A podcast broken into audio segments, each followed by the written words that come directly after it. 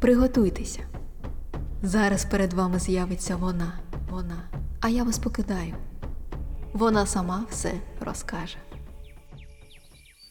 Моє рідне Полісся у своїх лісах поміж соснами і чорними вільхами, вересом, сон травою і зеленим мохом приховує багато таємниць, небачених істот, напівлюдей, напівтварин, що, блукаючи заговореними стежками, шукають шляху додому. Моє рідне Полісся укрило в своїх землях моїх братів, і по мені залишило пам'яткою невеличку кам'яну могилу з табличкою. Тут спить донька України Маруся Соколовська, боролася за право. Загинула 6 листопада 1919 року. Прохожий, схили голову перед її завчасною могилою.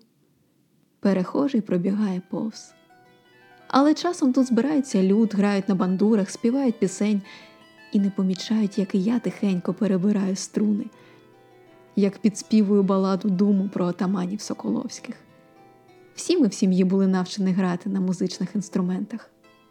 Tільки рідні мої знали, що я в той день не загинула. Хтось з односельчан казав, що мене вбили пізніше, у 1920-му, хтось, що в 1925-му, а я вдоха. Моя мати вірила, що я вижила і втекла, бо, маючи віщунські сили, ворожила ночами і не бачила смерті своєї молодшої донечки, що єдино успадкувала її надприродні здібності. На горе собі. Загинула я, не загинула. Нехай це буде ще одна поліська таємниця. А от народилася я точно в перший зимовий день 1902 року в селі Горбулів Радомишльського повіту під іменем Олександра, а частіше Сашуня, восьмою дитиною в сім'ї дяка Тимофія Кириловича і Євдокії Данилівни. До того, як наша повстанська боротьба отримала назву Соколовщина, розкинувши свої крила на Черняхів, Радомишль, Коростишев і Житомир, ми були простою інтелігентською родиною, дружною і освіченою, де шанували українську культуру і розвиток в ній особистості, і кожна дитина з восьми особистістю вважалась і виховувалась. Степан, Олекса, Василь, Дмитро, Ганя, Віра, Устина і я, Саша. Не жила, а летіла. Це про мене. І спочатку мої роки спливали плавно, як музики дзвін. На подвір'ї наша велика сім'я влаштовували домашні концерти поряд із Покровською церквою, де батько читав псалми і став на чолі релігійної громади. Хлопці співали про козаків, про Івана Сірка, сестри про Зозуленьку, а я любила затягувати пісню про Вовкулаку. Подейкували, що зустрічали таких чудовиськ за селом. Ой до лісу на поліссі не ходи, не ходи, не гляди на повний місяць, не гляди, будеш вовком вити і на чотирьох ходити. Слухачі хрестилися і крокували до церкви. Коли ти дитина, світ навкруги такий незбагненний, навіть якщо це маленьке село. Загадки я любила, як і вигадки. Язика підвішеного мала і вміла на ходу придумати будь-що, а гострий погляд моїх синіх очей, як цвях на дорозі, багато хто волів обходити стороною. Казали, що, хоч я зовні світленька, з косами, веснянками по обличчю і говорю, м'яко припадаючи на букву Р, а всередині, наче темний вирій, задирались до старшого серйозного брата Степана, який нудно днями сидів над книгами і розповідали йому, буцімто він того не пам'ятає, але насправді вночі перетворюється на вовка. Бігає, виє ганяє курей. Що, не віриш мені, братику? А я чула. Мати казала, що коли носила тебе в животі, побачила вовка. А це прикмети, що дитина стане вовкулакою. Що, не віриш все одно? А як же сірий хвіст позаду в тебе? Степан розгублено озирався, дратувався і ганявся за мною з лозиною.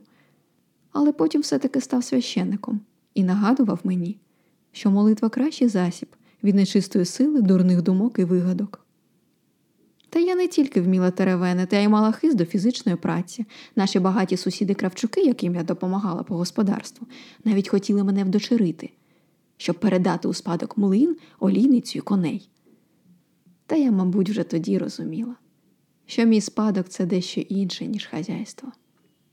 Інші брати Дмитро, Василь і Олекса займались вчителюванням. І я туди ж. Хоч і дивувались, що я сама гімназистка і замолода навчати інших. Для правого діла зарано не буває, відповідала я. Цю єдину україномовну гімназію утримували батьки за власний кошт, за що люди їх вельми поважали. Лесик, так ми називали брата Олексу, старшого за мене всього на два роки, питався, що я там розповідаю на уроках, невже казочки про поліську нечисту силу? На цьому я зналася. Але учням розповідала історію нашого краю, і ви слухайте. Село наше Горбулів. Мало таку назву через гору, схожу на горб, повернутий вліво.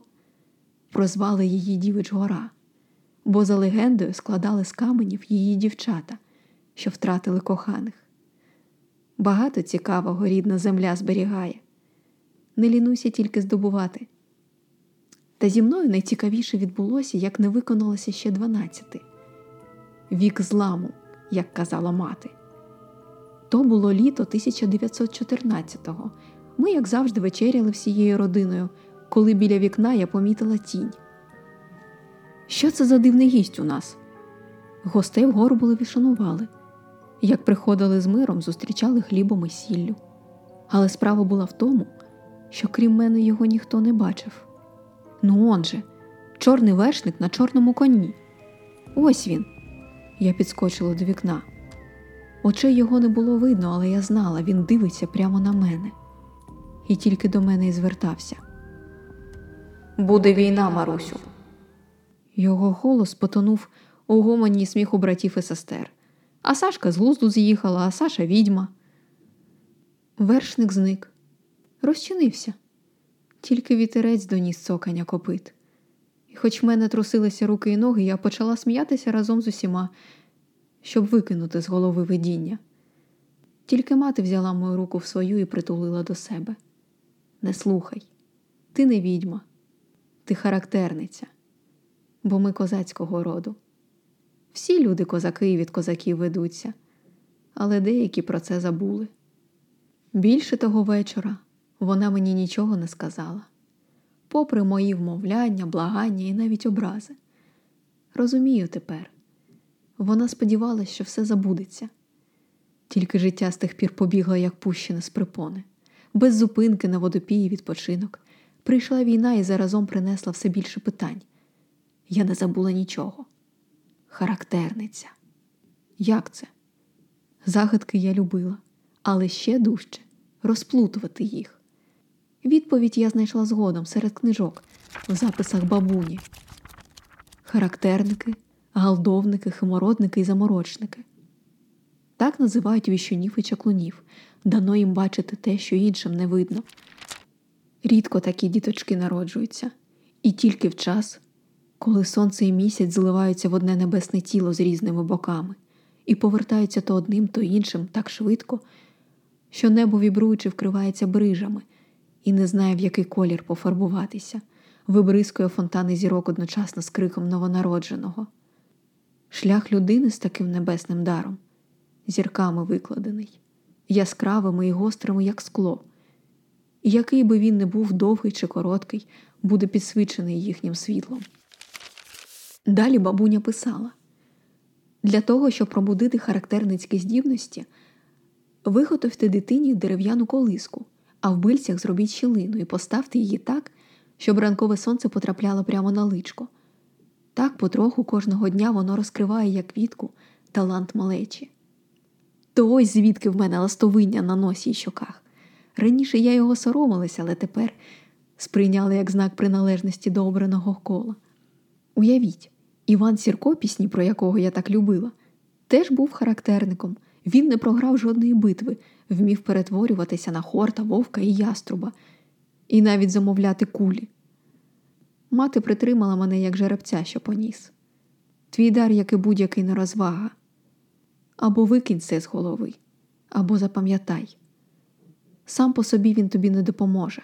Характерництво доважок воїна. Той вершник, якого ти бачила, чорний козак. Його не треба боятись. Він попереджає, а не погрожує. щоб урятувати, а не щоб зашкодити. А чому він назвав мене Марусею? Це ти дізнаєшся, коли прийде час. Терпіння для козака теж чеснота. Вчися і бережи себе. Складні часи йдуть, доню. Береженого Бог береже, а козака шабля стереже. Шаблі собі я так і не завела, не вкладалася в мою маленьку руку, та й гостріше, за мій погляд, усе одно б не знайшла. Я вчилася мистецтву боя, їздити верхи, стріляти з рушниці, а поки ніхто не бачив, тренувалася вимовляти тверду букву Р. Козачка повинна бути твердою в усьому.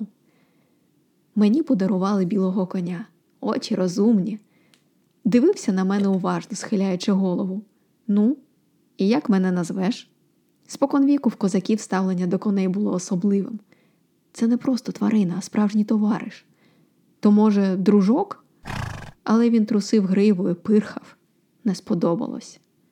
Тоді будеш нарцисом. Закивав, взяв м'якими губами яблуко з рук, погодився. Скачучи верх, я з ним ставала ніби одним швидконогим міфічним створінням і відчувала кожну його м'язу як свою. В цьому темпі не счулася, як сама опинилася вже зовсім дорослою, в стрункому, спритному і сильному тілі. Вік пройшов, як батогом ляснув, і події почали розгортатися зі швидкістю кінського галопу. У 1918-му більшовицька окупація насувалася на наші землі, а червоний терор кров'ю заливав цілі села. В той час, як весь Горбулів ходив ходуном, тільки дівич гора лишалась спокійною і непохитною.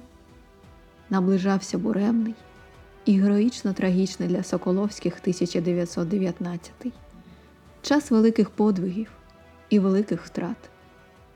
Церква в селі завжди була центральним місцем, так і наша хата в Горболеві поряд із нею стала орієнтиром для селян. До нас тягнулися за добрим словом, за цінною порадою, за надією і ідеєю. Наша ідея, як і в Симона Петлюри, не була ні новою, ні оригінальною і полягала в незалежності української держави. Тому і наша хата охайна і гостинна, з вишитими рушниками оберегами, згодом стала осередком повстання. Та найкращий оберіг від червоних та білих зброя. Це розуміли навіть найрелігійніші члени громади, і цього в нас було недостатньо.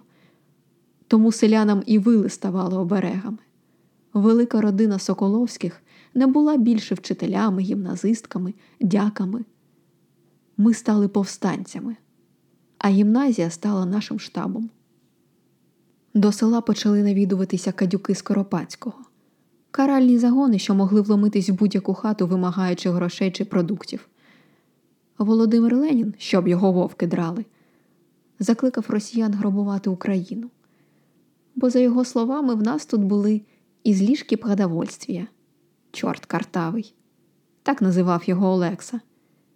І з того часу моя Р стала абсолютно твердою, як і намір захищати рідну землю. Олекса, братик Лесик, вилетів першим отаманом із гнізда Соколовських і став збирати свою зграю. Він написав Скоропадському листа, де, не добираючи слів, критикував його діяльність, і у відповідь за Олексою почалася гонитва.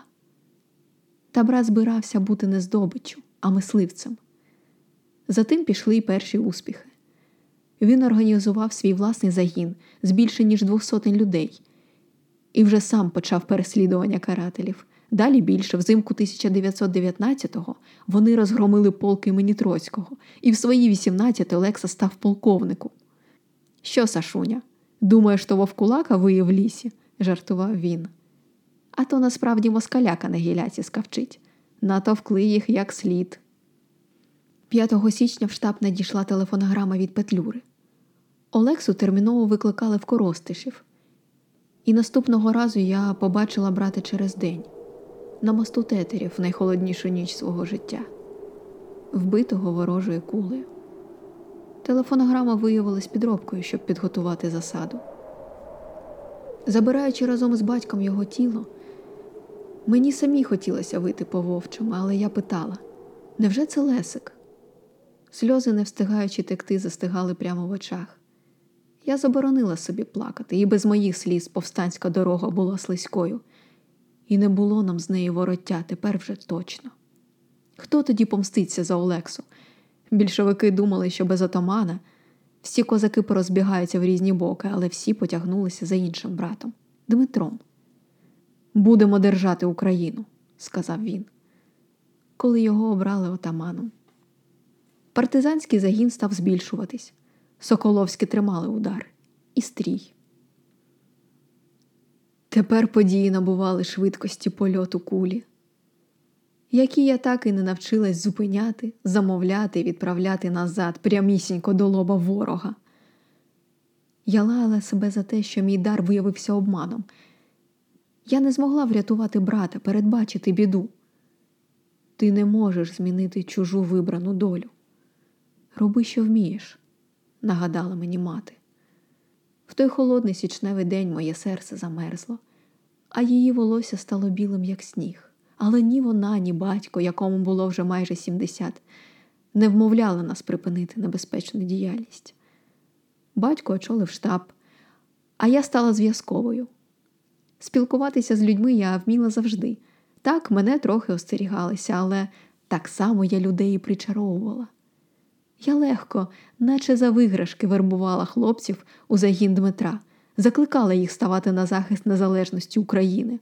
От 500 бійців, отже й тисяча, готові битися за наші землі. Показали ми тоді більшовикам, що таке справжні горбулівські вовкулаки. Це повсталі селяни. Вдень вони мирно працюють на полях, а вночі перетворюються на жахливу нестримну силу. Вдень вони наспівуючи підніс пісеньку про моркву та бурячок, копошилися на городах, а вночі, озброєні під проводом сотників, громили державні установи. Нас називали бандою, але наш рух переріс в одне з найбільших повстань у Поліссі. Загарбники змусили нас стати перевертнями, але на відміну від них ми не забували про свою світлу сторону. Дмитра називали найуспішнішим отаманом з Соколовських. Успішний для нас, значить, шкідливий для ворогів. На початку літа я відчула щось недобре, а 8 серпня, як моє серце замерзле ще в січні, розірвало на шматки гранатою. Тією ж гранатою, що закинута у вікно нашого штабу, вбила Дмитра, а Василя поранила.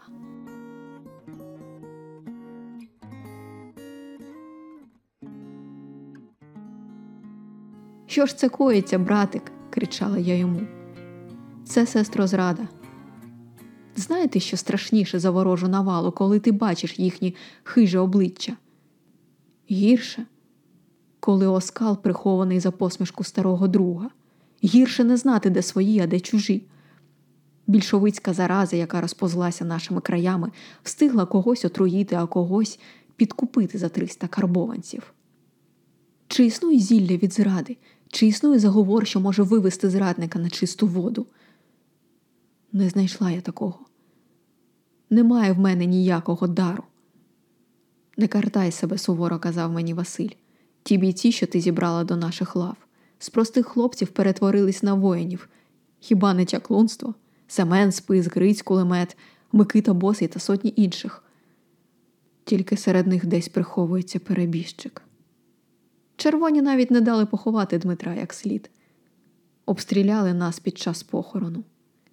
Але ми пішли далі, не жалібною процесією, а повстанською ватагою. Тепер на чолі з Василем, і розбили більшовиків біля Житомира. Найкоротшим було його отаманство, але найлютішим. Він створив бригаду імені Дмитра Соколовського, і мстилися ми за брата безжально. Тепер я була не тільки зв'язковою, а й розвідницею, і коли Василя викликав до себе Петлюра, напросилася з ним ад'ютанткою. Дуже хотілося подивитись на грізного головного отамана. В житті він грізним не виглядав зовсім, трохи вищий за мене невеличкий, русявий. Але з яким поглядом? Очі, як два вогника, визиркували з клубів сигаретного диму. Говорив щиро і впевнено, дякував нам і відмічав працю Соколовських. На прощання я йому сказала ми втратили вже двох братів, скажіть, що це не марно. Кров пролита для великої мети не засихає, відповів Петлюра. Пригадала я ці слова, коли вбили і третього брата Василя. Кров його була на руках зрадника, ніхто в цьому не сумнівався. Бійці нікому вже не довіряли і бачили отаманом тільки когось із Соколовських, тільки кого. З братів лишився лише Степан, а він піти воювати не міг, бо був священником. І тоді сталося дещо. Через стільки років, наче з іншого життя, знов переді мною явився чорний вершник. Він дав мені відповідь і, показуючи дорогу, поскакав у біг дівич гори, а я за ним. Зірки падали прямо під ноги нарцису, він скакав по ним, і хростіли вони, наче скло. Що ж, хай гора мене посвятить, посвятить, посвятить. Набрала каменів і винесла на гору, і луною почула власні слова. Нехай кожний камінь цей впаде на голову ворогам. І прийняла обітницю. Тепер я була вже не молодшою Сашуною Соколовською, а отаманкою Марусею. Саша бігала босою, простоволосою, картавлячи, співала пісні на подвір'ї.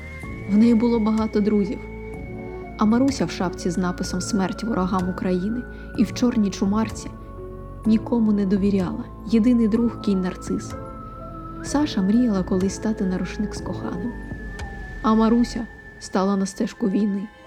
Саша загинула разом із трьома братами. Маруся ж народилась на Дівич горі. Нове ім'я прижилося добре. Про Олександру ніхто й не згадував, тільки Маруся, Маруська та навіть Марія. Разом із частинами Української Народної Республіки та галичанами мої загони продовжили боротьбу, воювали із червоними, і з білими, і завжди під жовто-блакитним прапором. В нас було 300 шабель, 700 багнетів, 10 кулеметів та 3 гармати. Мені не було і 17 але я віддавала накази так, що ніхто й не думав ослухатись. І знаєте що? Я нарешті відчула в собі характерницьку силу. Я згадала всі заговори, що колись вичитала в бабусиних записах. Я відчувала, коли йти в атаку, а коли затаїтися. Ні, я не зупиняла кулі, але оминала їх так, що на обличчі лишався тільки рум'янець від їх гарячого подмуху, і жоден м'яс на лиці не ворушився, як і в мені нічого не ворушилось вже живого. В бою біля сміли поранили мого нарциса. Хрипко заржавши, він почав валитись на бік. І час раптом застиг, і лягла тиша, поки виривались з мого горла слова. Ішов червоний пан, ніс води з бан. Пан повалився з бан, розбився, вода розлилась, у коня кров унялась. Текло три реки під калиновий лист, перша водяна, друга молочна, третя кривава. Я водяну й зап'ю молочну споживу і криваву і спиню, і з коня кров і згоню. Поскакав нарцис далі, тільки темна пляма на боці лишилась. Вперед, братці, із піснею. А першая куля, а першая куля порснула по мені та спасли ремні, а другая куля, а другая куля вранила коня ще за світла дня. Любо, братці, любо, любо, братці, жить, з нашим отаманом не приходиться тужить, а третя куля, а третя куля. Вцілила мене, мого коня, нехай мене, як терпець урвався, то не налякать, тільки б дотягнуться, а на смерть начхать.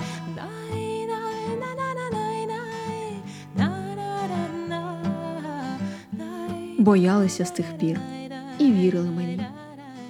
Прийшов до мене сон, в ньому друг наш Тимоша Корч. Був він кумом померлого Дмитра і хрещеним батьком його сина. У вісні корч посміхався до мене, але помітила я, що стирчать з його рота закривавлені ікла. Ну, от тепер і знаємо, хто зрадник. Бійці мої корча не одразу знайшли, він паскуда затаївся, але коли прийшли до нього, одразу все зрозумів, почав втікати, а потім плакати. Ой, тільки не ведіть мене до відьми тієї. А мені в очі його глянути хотілось. Скільки заплатили тобі за Дмитра і Василя за проданець? По триста карбованців сріблом. Мало. Мої хлопці тобі доплатять решту. Сама я руки не стала бруднити. Але легше не стало після того, темний вир в мені тільки збільшився. В жорстокому бою під Петриківцями багато наших полягло. Війна людей їла, кров'ю запивала, і разом з кулеметними чергами вдарило по мені кохання. Нам на допомогу прийшла північна група повстанців на чолі з Оверком Куравським. І якби не він, то не вистояла б тоді. Якби не він, то й не навчилася вкохати. Не знала б, що не тільки під час бою сонячне сплетіння може плутатися десь у грудній клітині.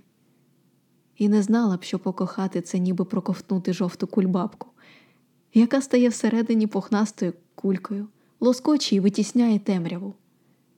Світло мені стало з тих пір, і легко.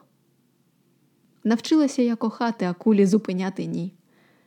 В листопаді в бою під Фастовом одна, цілячись прямо мені в синє око, хотіла відібрати в мене життя. А що таке життя, я вам досі й не сказала. Це ж ясно. Життя це політ. Коли летиш, час рахується зовсім інакше. Це якщо йти по землі мені би було 16, а в польоті набагато більше. І мій політ відтоді став плавним. Ніби гойдалася я в дерев'яній колисті, і сонце світило мені прямо в лице, і його поцілунки залишались веснянками на щоках. І ніби гойдав мене на руках любий Оверко. Як приємно пролітати подихом вітру над рідними місцями, над рідною хатиною, гімназією, Покровською церквою і могилами славних отаманів Соколовських, як незвично плутатись у вербних лозах і відповідати луною з криниці, залишатись непоміченою ніким. Тільки рідні мої знали, що я в той день не загинула. Мене недарма вважали характерницею. Дано мені бачити більше за інших. Бачу, що Україна буде вільною, а значить, так цьому і буде.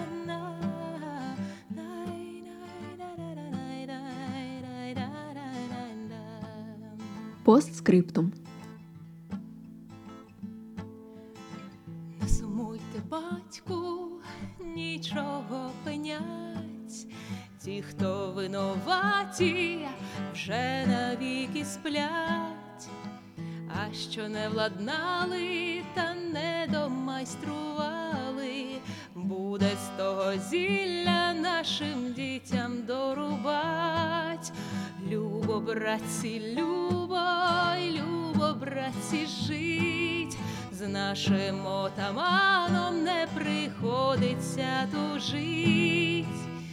Годі на сьогодні, браття, храбрувать, коні натомились, хлопці хочуть спать, нічого не шкода, ні врага і рода, шкода тільки волі та буланого коня. Любо, братці, любо, любо, братці, жить, з нашим отаманом не приходиться тужить. Любо, братці, любо, любо, братці, жить, з нашим отаманом не приходиться тужить. Най-дай-дай-дай-дай-дай,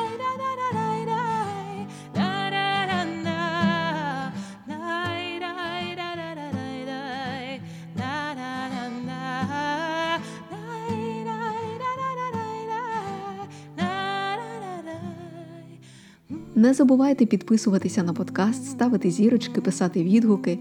Це дуже важливо для просування подкаста. І дякую, що слухаєте.